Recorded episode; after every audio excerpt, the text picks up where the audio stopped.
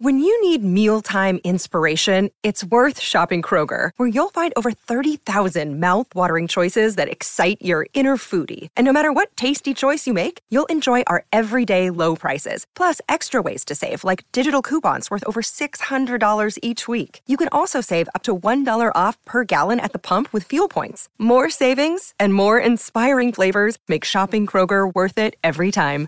Kroger, fresh for everyone. Fuel restrictions apply.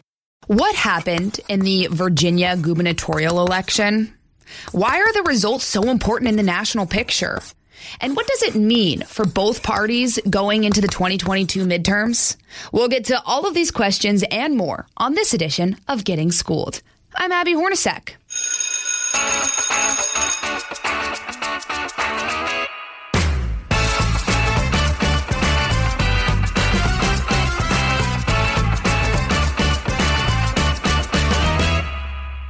Come from a sports background. So the World Series is a huge deal, especially when you have the Atlanta Braves competing and winning after the All Star game was moved out of Georgia. But there was also a bit of a World Series of politics going on that was also drawing a crowd. Republican gubernatorial candidate Glenn Youngkin managed a surprising win over Democratic gubernatorial candidate Terry McAuliffe in the Virginia governor's race. Now, many strategists and politicians are looking at this race and the implications it could have for the 2022 midterm elections. Youngkin's emphasis on education and tapping into the frustration of parents was a big reason why he won in key districts. There's no doubt about that. And that drew a lot of eyes to the fact that education and parents' rights could be a winning issue when it comes to recapturing suburban voters who fled the GOP during the Trump administration. Youngkin spent more than $4 million to run education related TV ads. And guess what? Many of those put McAuliffe's gaffe on full display. Remember this?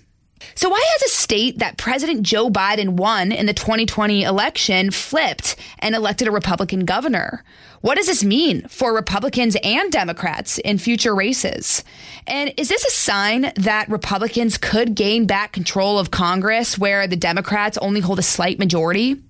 Well, here to talk me through all of this is co anchor of America's Newsroom on the Fox News Channel and host of the Hammer Time podcast, Bill Hemmer. Bill Hemmer has worked 24 7 for the last two weeks, and he's got a long road ahead of him as well. And so, just the fact that you showed up here today, um, I appreciate it. Uh, it's my honor, right? I, I, I can't talk about it enough, right? well, we're, we're the ones who reap the benefits of that because you're Oh, so you. good at it. You're so knowledgeable. And I do just want to say, I know you usually sit across from Dana Perino. I Uh-huh. feel very blessed that we get to be in studio together right now. and I appreciate you accepting the fact that I am just, I'm a lot of tiers lower than Oh, Dana. So you got to take a step Abby, down. no, to- you're you're part of the team.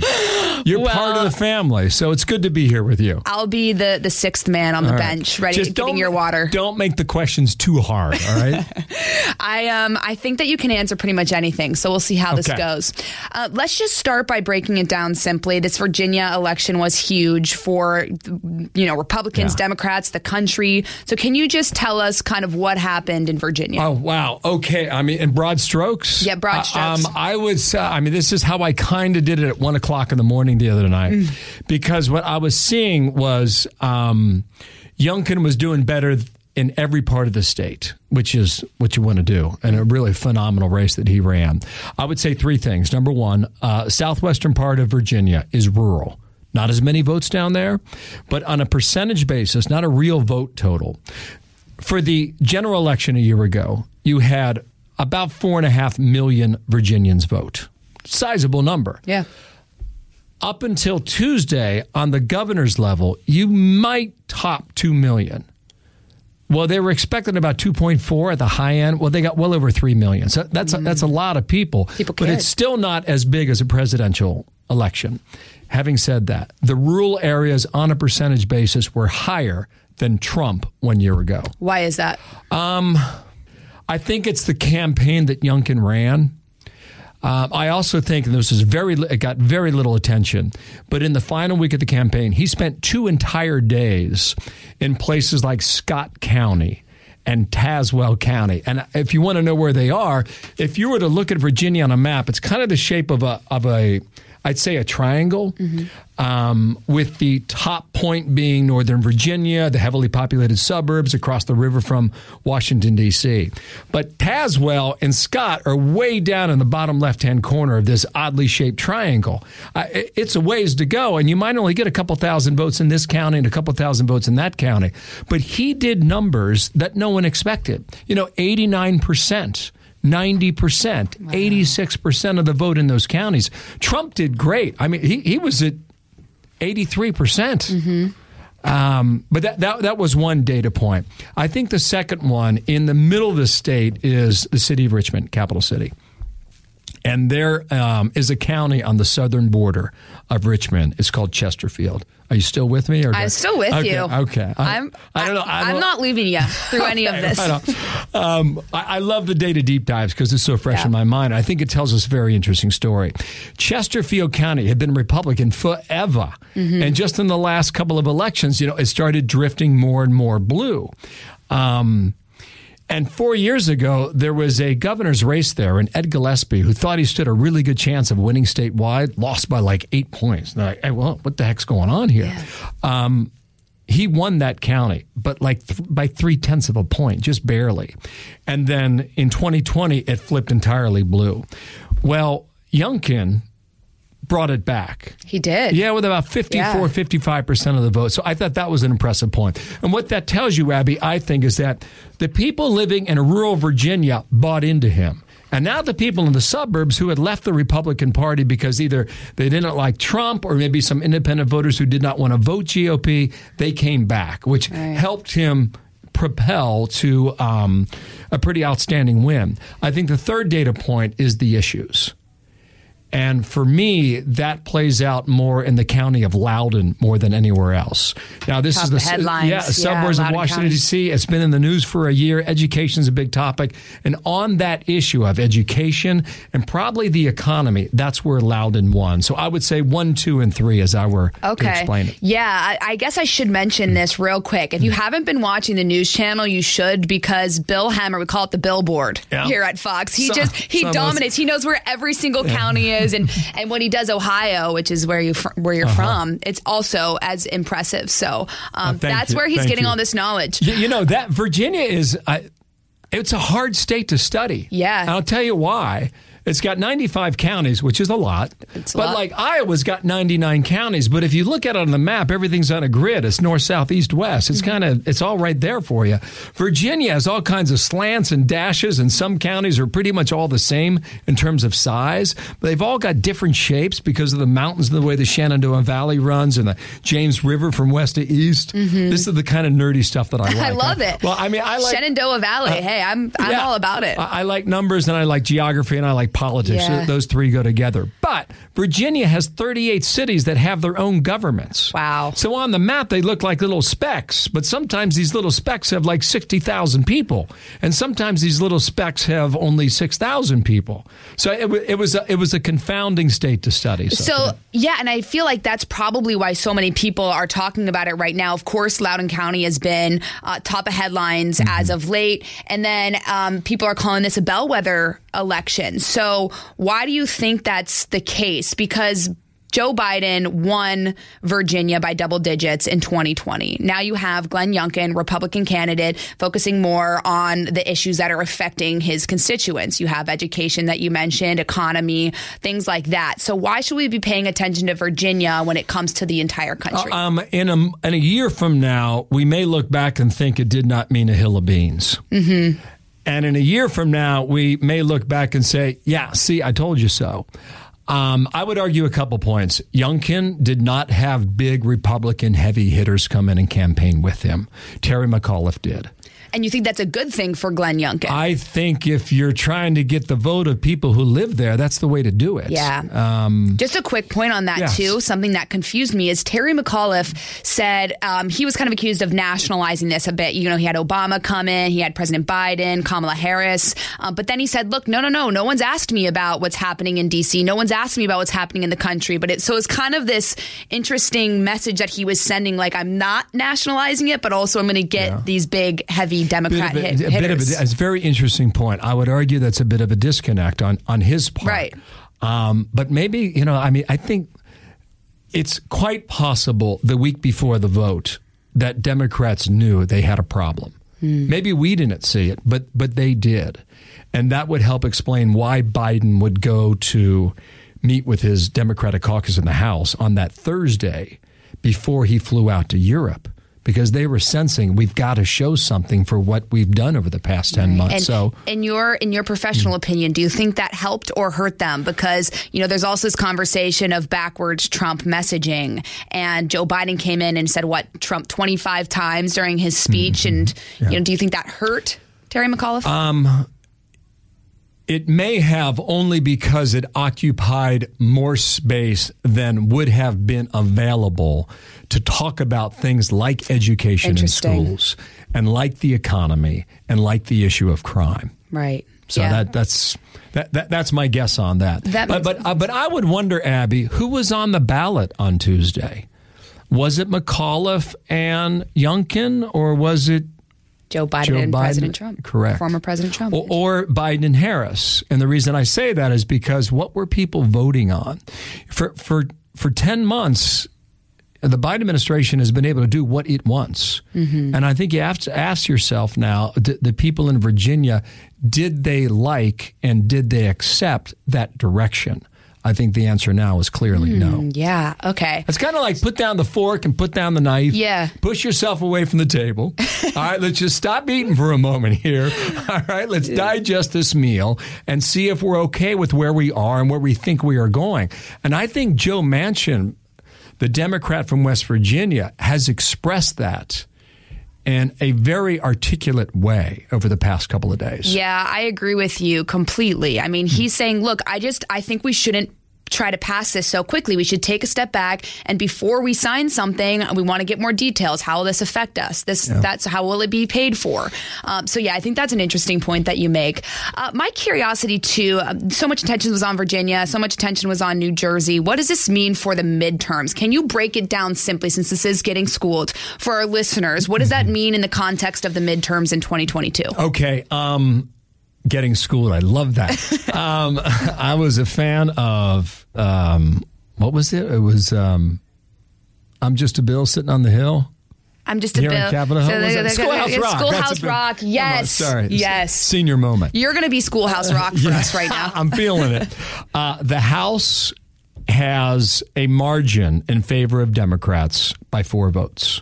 And you say, okay, well, there's 435 members. Mm-hmm. It's a lot, and your margin is four. That pretty much tells you that if you want to pass anything along party lines, you have to have everybody vote for you. It's tricky. On the Senate side, it's 50 50. So you have pretty much what I would consider a very even balance of power in Congress.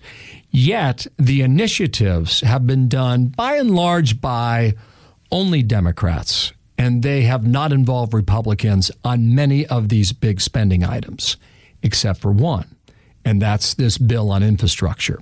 Now, the price tag is high. It's $1.2 trillion, but it passed in the Senate well over a month ago with 17 Republicans voting with Democrats.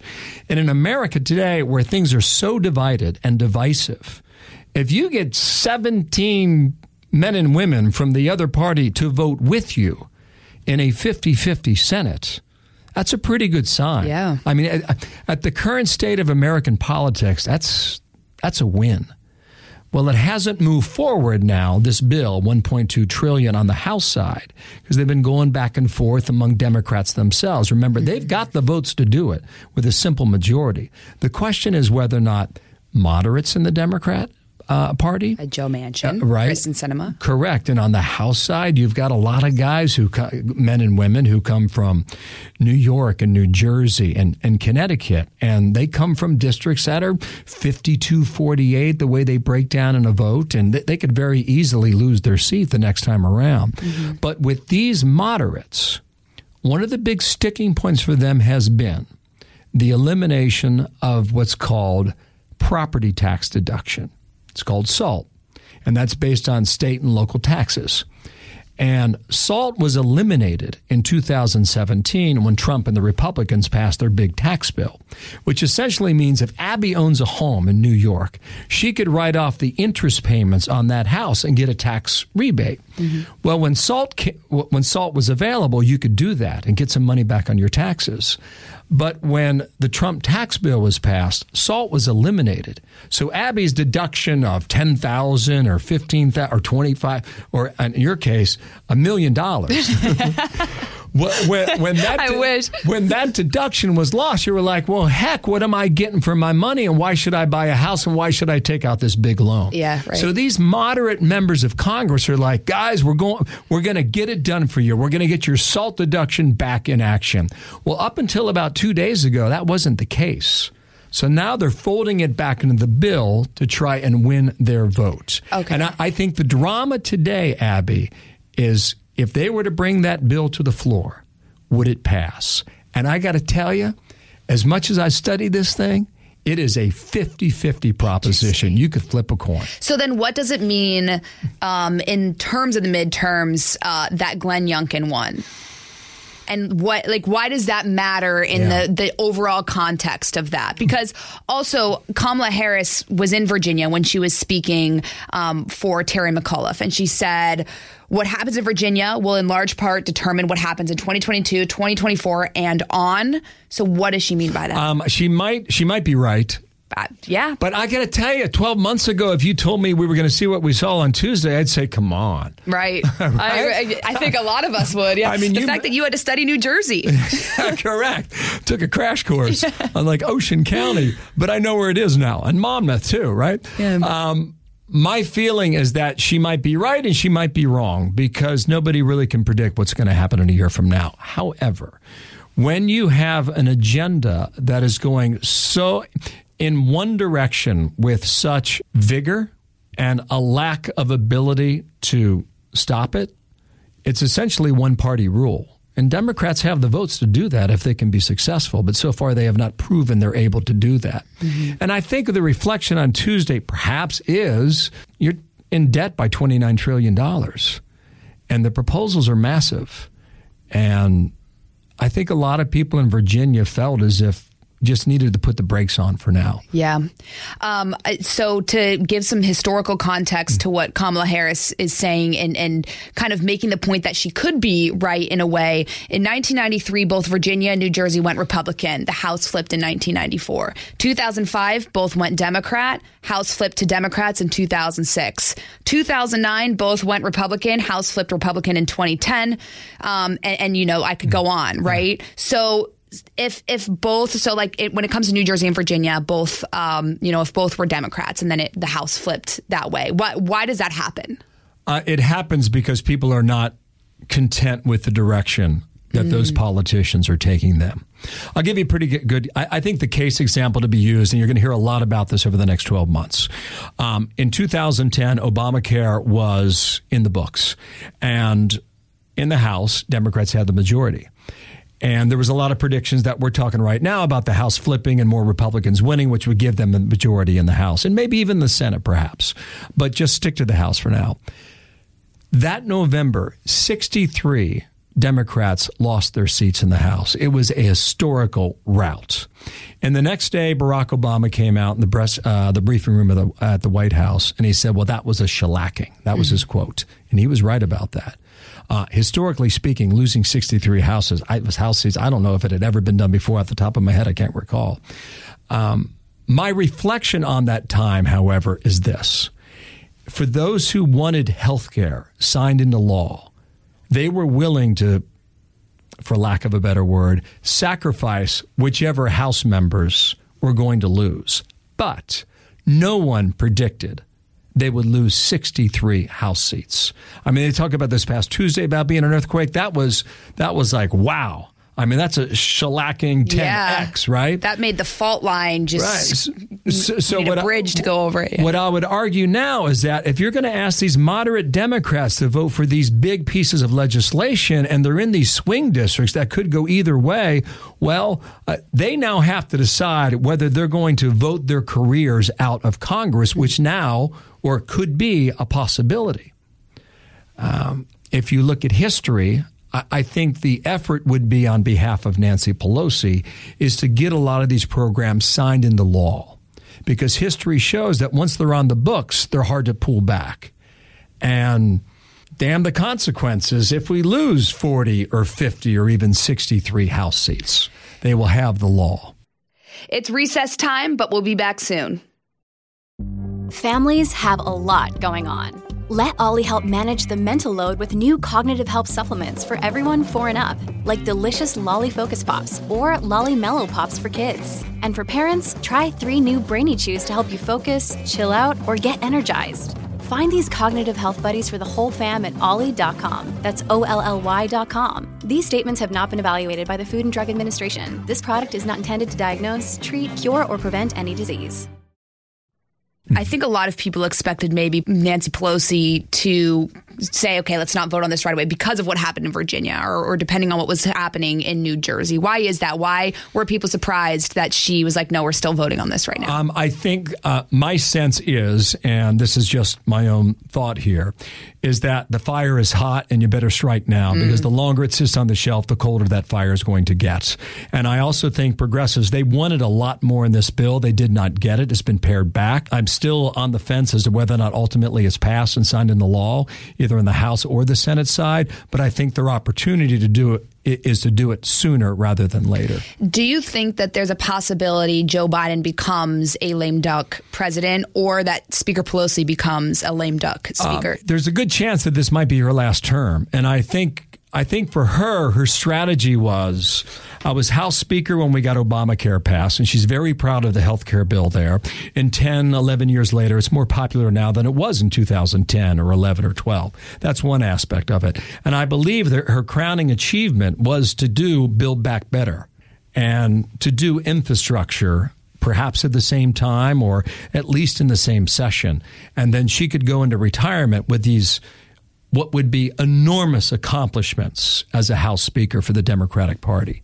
I think that's what's at play for her. But Abby, I, I've looked at this so many ways uh, especially when not not the infrastructure deal because that had 19 uh, 17 Republicans vote on it, and they believe that a lot of that money has already been allocated, so it would not be an additional expense. That's the selling point. Mm-hmm. On the other plan, 1.7 or 1.8 trillion dollars, whatever the amount is, the Build Back Better plan.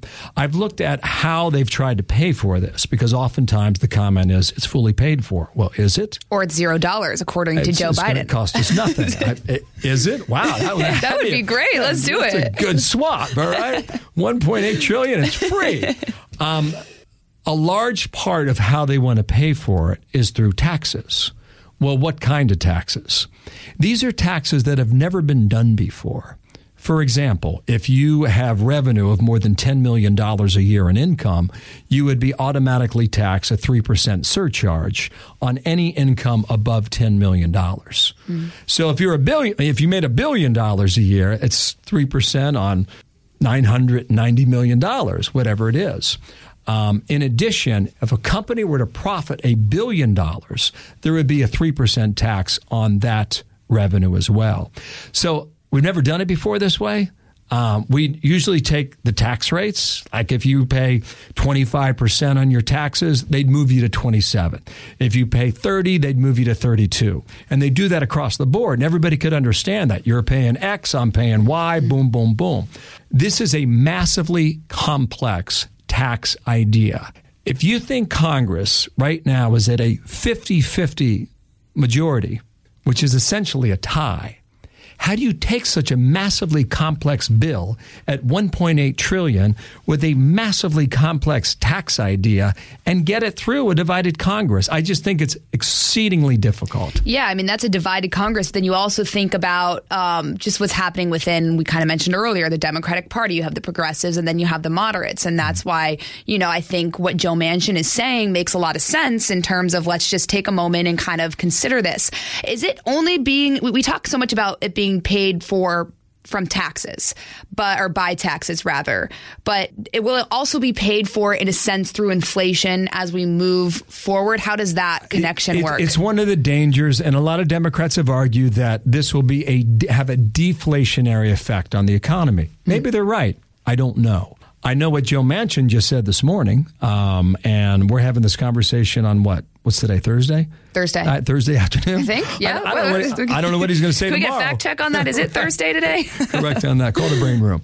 Um, this morning, he he said uh, we need a pause, and he said this to Bret last night too on special report. He said we need a pause. We need to see what inflation's doing. You know, is it indeed transitory, and his tra- is it um, temporary? And if it is, we'll know in a couple months.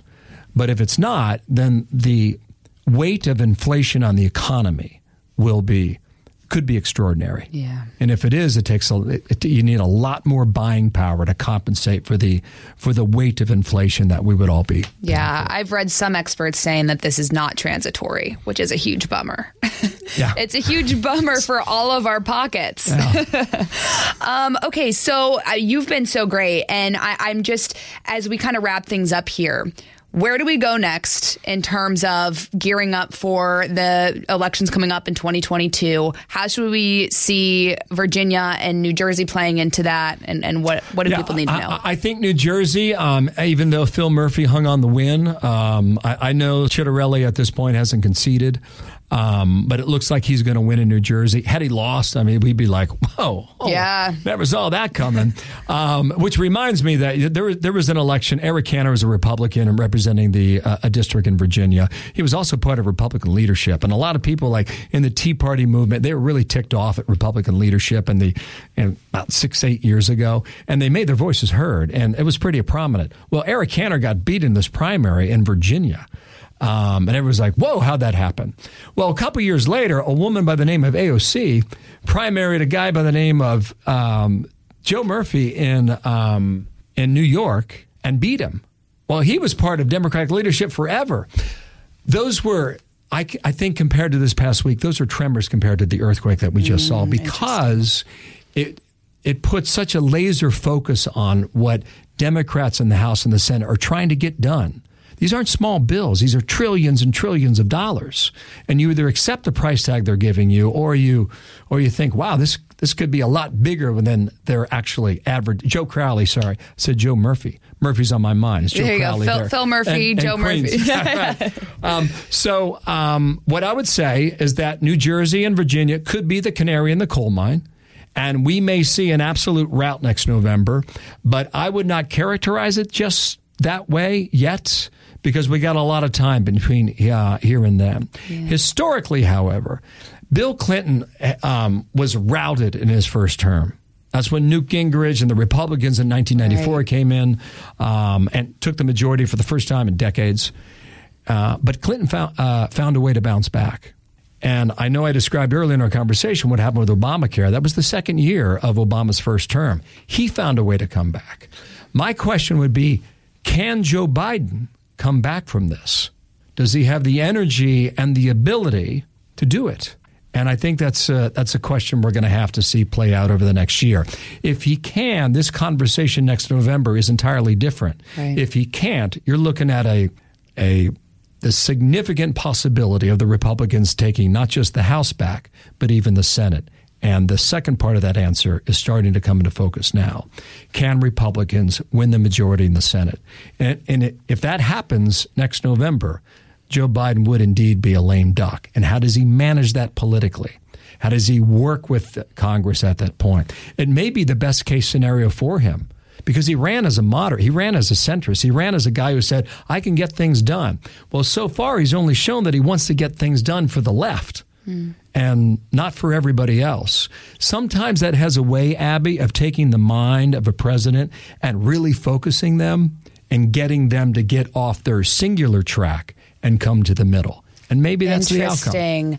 And it, like you said, it'll be uh, we'll, we'll, have to see if that happens because Joe Biden just said, "Oh, you know what? What happened in Virginia? I don't think I my approval ratings really had anything to do with that." Mm-hmm. But I think what we've come to see is that you know people really do care about education and what is being taught, and and and the Democrat Party has always been the ones who are like, "Education is our issue. Like we own education," and now it's a Republican who won Virginia because because he focused on education, he gave power back to parents. And I think that's something that we're going to see trickle throughout the entire Mm. country. could. And, you know, it could be happen in 2022, 2024. So I guess we'll, we'll see Mm. We- we what shall. happens. We We, shall. shall. see that.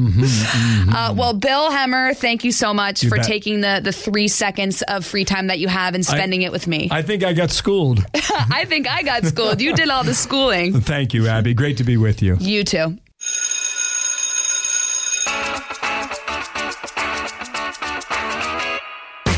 Right, if you missed anything from class, these are my office hours, and here are some top takeaways from my conversation with Bill Hemmer. Number one, the reason Virginia received so much attention is because we were able to see these things that really matter to voters education and parents. Education has been something Democrats have always claimed, but now you see a Republican win over parents. Then you go to the economy. How much are people paying at the pump? This could be a signal to both Democrats and Republicans. Number two, looking ahead to the midterms, Bill says, hey, look, there's still time before 2022. If President Biden can turn things around and things like the economy and immigration and things like that, then it could dictate the conversation we're having in 2022. Same goes for if he isn't able to turn things around.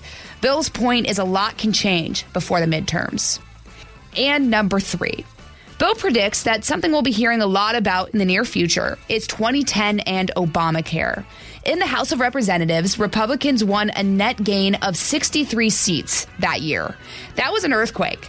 And things can shift in politics, and we'll see if that shift happens in the midterms.